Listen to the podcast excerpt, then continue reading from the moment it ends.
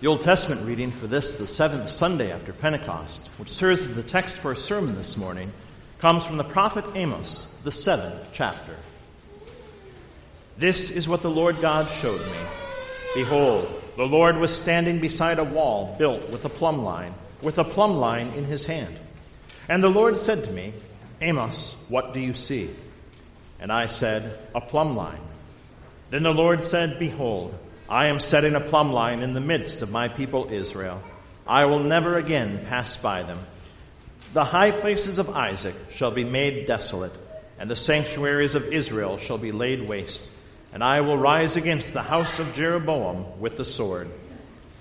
Then Amaziah, the priest of Bethel, sent to Jeroboam, king of Israel, saying, Amos has conspired against you in the midst of the house of Israel. The land is not able to bear all his words. For thus Amos has said, Jeroboam shall die by the sword, and Israel must go into exile away from his land.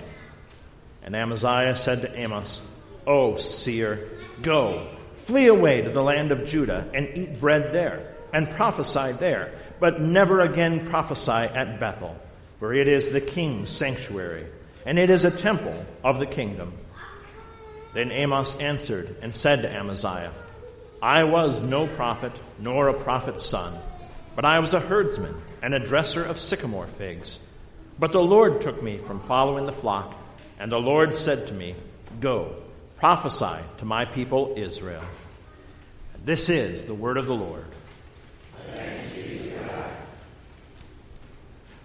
Or the depth of the riches and wisdom and knowledge of God.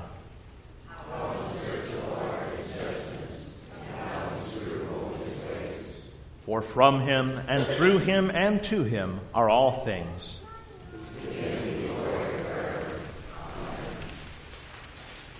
The epistle reading comes from Paul's letter to the church in Ephesus, the first chapter. Blessed be the God and Father of our Lord Jesus Christ, who has blessed us in Christ with every spiritual blessing in the heavenly places, even as he chose us in him before the foundation of the world that we should be holy and blameless before Him. In love, He predestined us for adoption through Jesus Christ, according to the purpose of His will, to the praise of His glorious grace, with which He has blessed us in the Beloved. In Him we have redemption through His blood, the forgiveness of our trespasses, according to the riches of His grace, which He lavished upon us in all wisdom and insight, making known to us the mystery of His will according to his purpose, which he set forth in Christ as a plan for the fullness of time, to unite all things in him, things in heaven and things on earth. In him we have obtained an inheritance, having been predestined according to the purpose of him who works all things according to the counsel of his will, so that we who were the first to hope in Christ might be to the praise of his glory. In him you also, when you heard the word of truth, the gospel of your salvation, and believed in him, were sealed with the promised Holy Spirit, who is the guarantee of our inheritance until we acquire possession of it to the praise of his glory. This is the word of the Lord. the Holy Gospel comes to us according to St. Mark, the sixth chapter. King Herod heard of it, for Jesus' name had become known. Some said, John the Baptist has been raised from the dead. That is why these miraculous powers are at work in him. But others said, He is Elijah. And others said, He is a prophet, like one of the prophets of old. But when Herod heard of it, he said, John, whom I beheaded, has been raised. For it was Herod who had sent and seized John and bound him in prison for the sake of Herodias his brother Philip's wife, because he had married her. For John had been saying to Herod, It is not lawful for you to have your brother's wife. And Herodias had a grudge against him and wanted to put him to death. But she could not, for Herod feared John, knowing that he was a righteous and holy man, and he kept him safe. When he heard him, he was greatly perplexed, and yet he heard him gladly. But an opportunity came when Herod, on his birthday, gave a banquet for his nobles and military commanders and the leading men of Galilee. For when Herodias' daughter came in and danced, she pleased Herod and his guests. And the king said to the girl, Ask me for whatever you wish, and I will give it to you. And he vowed to her, Whatever you ask me, I will give you, up to half of my kingdom. And she went out and said to her mother, For what should I ask? And she said, The head of John the Baptist. And she came in immediately with haste to the king and asked, saying, I want you to give me at once the head of John the Baptist on a platter. And the king was exceedingly sorry.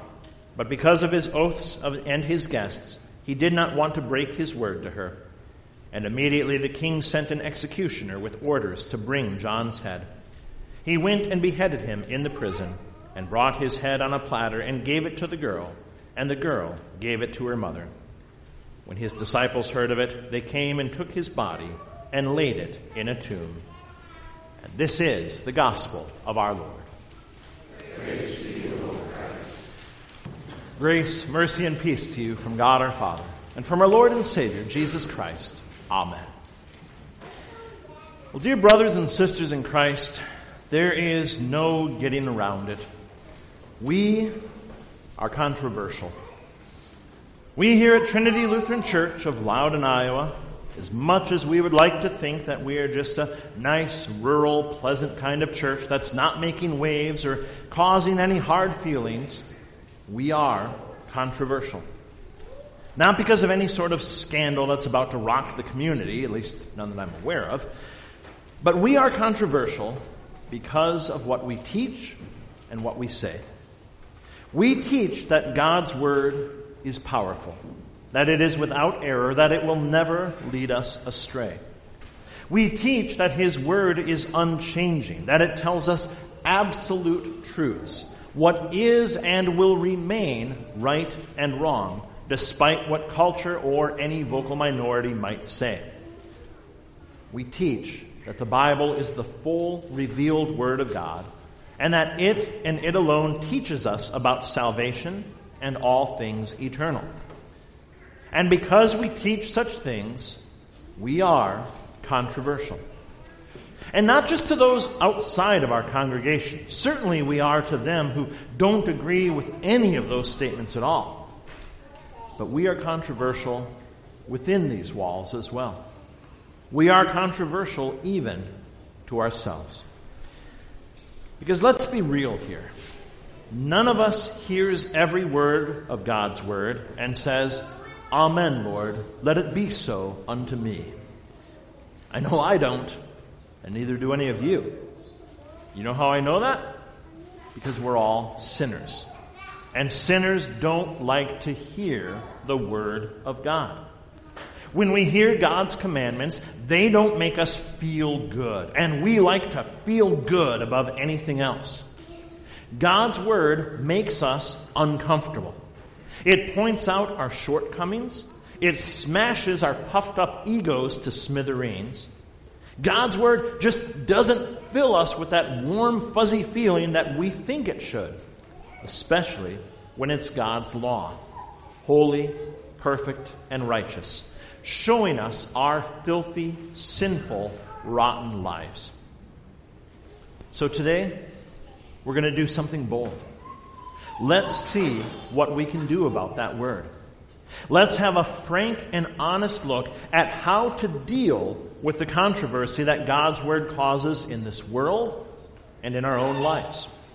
Let's put together a plan and answer that question that bugs every single person in the world, every single person throughout history, whether they recognize it or not. And that question what can we do about God's Word? Well, the first option, the obvious one, is to ignore it. And that's a very popular option. Many people live their life pretending that God's Word just doesn't matter. It doesn't exist. It has no bearing on their life. Those who don't believe in God simply write off the Bible completely as fairy tales or old morality plays for a morality they don't buy into, or a handbook of how to rule the masses and make them behave the way you want them to. Even Christians do this, saying things like, Well, I'm not that kind of a Christian. living as if God had never laid down any boundaries at all, pretending that God's word doesn't really conflict, convict them of their sin. Another way of ignoring the truth of God's word is to change it so that it fits your wants, your chosen lifestyle. How many arguments have you heard where people prove the Bible says gay marriage or abortion or sex before marriage, those things are all fine because here's a word here and a word there and here's a little bit and here's something we're ignoring. So obviously what I want to do is justified by the Bible. How many times have you confronted someone about sin and had them tell you that they're pretty sure the Bible doesn't actually say anything against them? or that their particular situation is unique. And so obviously God will give them a pass. And we should whisper where the Bible whispers and shout where the Bible shouts. And since my sin isn't among the top ten listed, then it really doesn't matter. Living together without marriage, people cite financial needs. We're not ready for marriage. We need the imaginary tax break. And all these things God totally understands. And so He's cool with it drunkenness. Well, see, Jesus turned water into wine, so obviously he's fine with the fact that I'm stumble drunk five or six nights a week, so you need to just back off, Pastor. Disregard for the church and God's Word. The Bible never explicitly says that we have to go to church every Sunday, and I went a couple of times last year, so I'm good. We have so many ways of twisting God's word, pretending that it doesn't apply to us, but knowing that it certainly applies to our neighbor. And if we can't build an imaginary loophole into God's word for ourselves, well, then we'll just say that that part doesn't apply to today because we're smarter and better, and those people didn't know what actually caused these things, and we can handle it because we're awesome. Or we'll say that Jesus probably didn't actually say that part because we don't have any proof, meaning that's not what we want him to say. And so we pick and choose the parts that we like and make our very own custom Bible that says everything we want it to say and nothing else. We keep the parts that we benefit from and that make us feel good, and we throw out anything that we don't like because we don't like it. But when we do that, any of that. We are not actually following God's word. We're following ours. We become God, deciding what's right and wrong, applying our standards and saying, this part of my life is just fine because it's part of my life. Which means that as God, we then are responsible for our own salvation. Which means that we are lost because we will not do it well enough. Our imaginary rules, our loopholes, the ways that we change God's word, they do nothing to affect reality. They do nothing to change the fact that we are hell-bound sinners by our very nature. So if we're actually being honest with ourselves, which was our goal, remember, we can't just ignore God's word or twist it around to suit our lives. That's not a valid option. So let's move on to option number two. Let's try to silence the word. I mean, we read about this all the time in the Bible. We read about it in history. In our readings today, we hear where the word of God is silenced in several ways, or at least attempted. The false prophet Amaziah, he did not like what Amos had to say and so he tried to send Amos packing. Amos came speaking the true word of God, and Amaziah tried to twist his words around, tried to make it seem like he was committing treason, tried to say he threatened a king, and so he deserves to die. And then he goes and attacks Amos. He insults him, he belittles him, he tries to scare him off, he tries to discredit him. He tries to say, You're not even from Israel. Go back to Judah. Go earn your money doing your prophecy thing down there, but you leave us alone. According to legend, during this confrontation, Amaziah actually clubbed Amos over the head, and Amos later died of that injury. He tried to silence the word of God because he did not like what it had to say, because it was cutting in on his game. It was making him look bad. And then we jump forward a few hundred years to John the Baptist and Herod.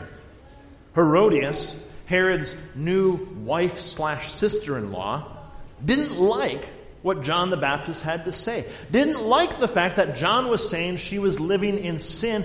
Didn't like that God's word convicted her of adultery. And so she had him imprisoned and killed. She uses her own daughter to play to her new husband's lusts and gets him to promise her anything. And Herod, even though he didn't like what John had to say, he was actually listening. He was actually intrigued by God's word, even though it convicted him of his sin. But then his pride, his foolishness, his not wanting to embarrass himself after making such a grandiose promise to people, it led him to give in to his wife and take off John the Baptist's head, to silence the one who dared say that he was doing wrong, who dared tell him that he was on a sinful path to hell. They didn't like God's word, and they used their power to silence those who spoke it. We ourselves, we both face and commit this same tactic. We are told by our, the world around us to keep our faith to ourselves, not to talk about it in public. Don't share Jesus. Don't share your bigoted ways. Don't try to colonize the world with your Christianity. We're threatened with being ostracized, with losing friends, with alienating family if we dare keep talking about Jesus and His Word. We might even face lawsuits, financial penalties, arrest for committing hate crimes if we stand up for the truth of God's Word. And those are bad things.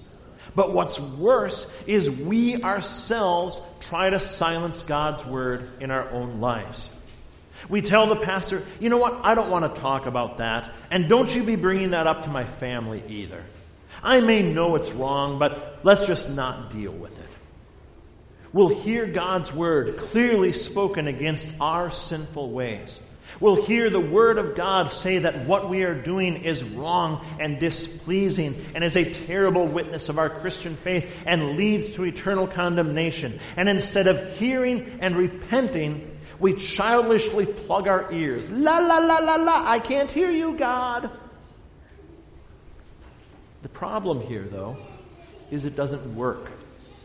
We may try so many different ways to silence God's Word. But God continues to send His prophets, His pastors, those who speak His word into our lives. Killing a prophet, it didn't silence God's word one bit because God continues to speak even to those who don't want to hear. Continues to send more prophets reaching out to those who are dying willingly in their own sin and saying, stop your wicked ways. You do not have to die. And since God's Word has such power, power to create, power to destroy, power to forgive and heal, do we really think that we petty mortals could actually silence it? Do we really think there's any way in the world we could stop God from speaking His word of truth? So that's not an option either. We can't ignore God's word. We can't silence it. What's left? Well, I suppose when it comes down to it, we in the whole world need to come to grips with the fact that God's Word is powerful, it is true, and it is here to stay. He alone decides what is right and wrong, and He will continue to speak His Word even if we make every effort to try to silence it. And so we are left with option three obey it. When we read God's Word, when we hear the word of the Lord.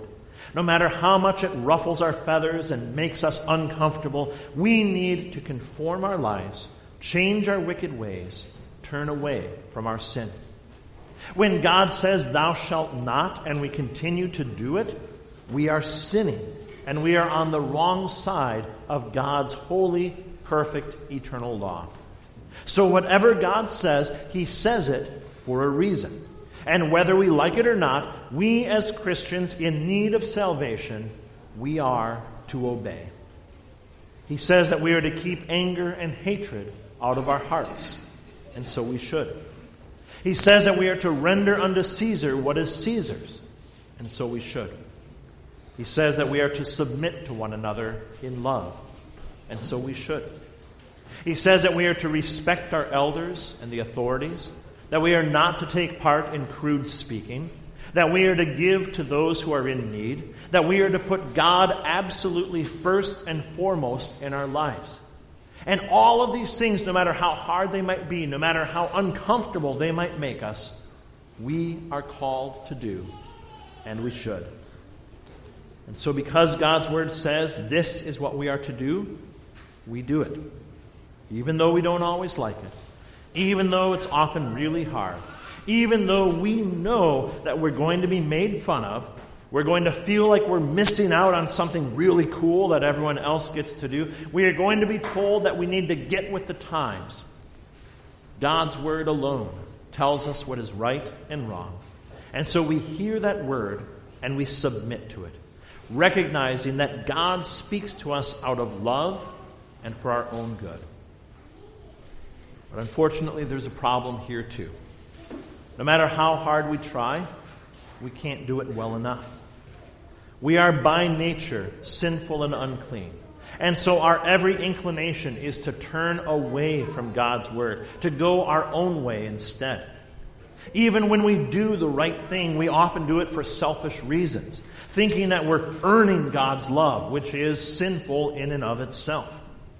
As Isaiah reminds us in God's word, even our righteous deeds are like filthy garments, soaked in the filth and nastiness of our sinful nature, never good enough to bring before the Creator of all things.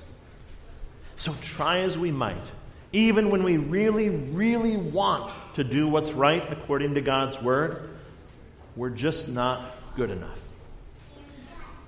And that's a bummer of a way to end a sermon, isn't it? Thankfully, I'm not done. We know we can't ignore or twist God's word and actually gain anything from it. We know that we can't silence God's word because he just cares too much to let himself be silenced. And we know that even when we hear God's word and keep it, we can't keep it well enough to do ourselves any good beyond this earthly life. So, what can we do about God's word? Well, by grace, through the faith that that same word works in our wretched hearts, we can trust in Jesus' mercy.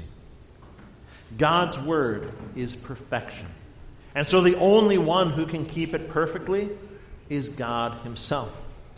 Knowing this, our Heavenly Father did not just give us His Word and yell at us to do better, to get over ourselves and just quit all that sinning we keep doing.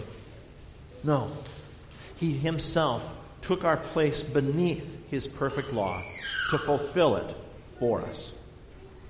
So then we might ask, why bother giving us his word? Why would he bother speaking his law to us if he's the one who's going to keep it, if he's the one who's going to fulfill it, if he knows that we can't do it well enough? Well, because he loves us. As we learned in Vacation Bible School, God's law is not this terrible blanket that suffocates our lives. It is a show of His love and mercy and grace. As we strive, excuse me, as we strive to live by God's law, we are spared of so many of the earthly heartaches and consequences. As we live by God's word, we learn to respect the, our Lord, our Heavenly Father. We learn just how much God actually did for us as we realize how impossible it is for us to live up to that standard of perfection that God raises us to. It is to His glory as we realize just how high the price was for our salvation. Jesus Christ, God Himself, came in our flesh and faced every single sinful temptation that we ourselves face. Satan just didn't come to him once out in the wilderness, try three times, and go, Well, shoot, this ain't working, I give up. He was tempted constantly, every minute of every day, Jesus was assaulted with sinful temptations just like we ourselves are, with anger, lust, greed, disobedience, blasphemy, pride. All these things and so many more were thrown at Jesus time and time again, calling him to turn away from that silly old word of God and gain something real, just as we ourselves are tempted. The difference is that he faced those temptations perfectly and did not sin, did not veer from the painful path that God the Father laid before him. And that path, it led to the cross, where the perfect and holy Son of God, who never once sinned, took upon himself every single sin ever committed. All the world's sin, all my sin, all of your sin. He willingly took it all and suffered the full brunt of God's righteous wrath in your place.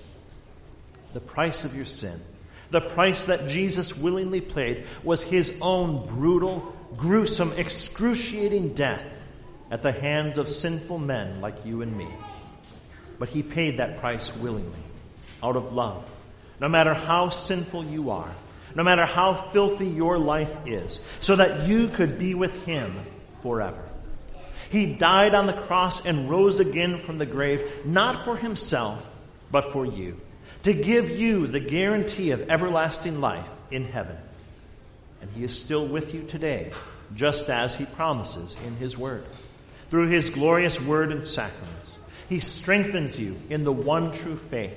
He fills you with His power, His love, his forgiveness, His true presence, preparing you for the many trials and joys that await you in your life. That's the mercy of Jesus Christ that the Bible tells us about over and over and over again. Why would we want to find ways to push that out of our lives? So, what can we do about God's Word? Well, our sinful hearts tell us that we're best off ignoring it changing it to fit our own lifestyle, or just outright silencing it. But thanks be to God. By His grace, we know that not only are those things impossible, but they're foolish. What can we really do about God's Word? We can give constant praise and thanksgiving. We can rejoice. We can celebrate and share that beautiful Word with all those around us, whether we think they might believe it or not. Because in God's Word, we have life true life, full life, eternal life. Not because of how well we keep it, but because Jesus has kept it on our behalf. In his perfect eternal love, he gave his life as a sacrifice to rescue you from sin, death, and the devil. That's what God's Word is about.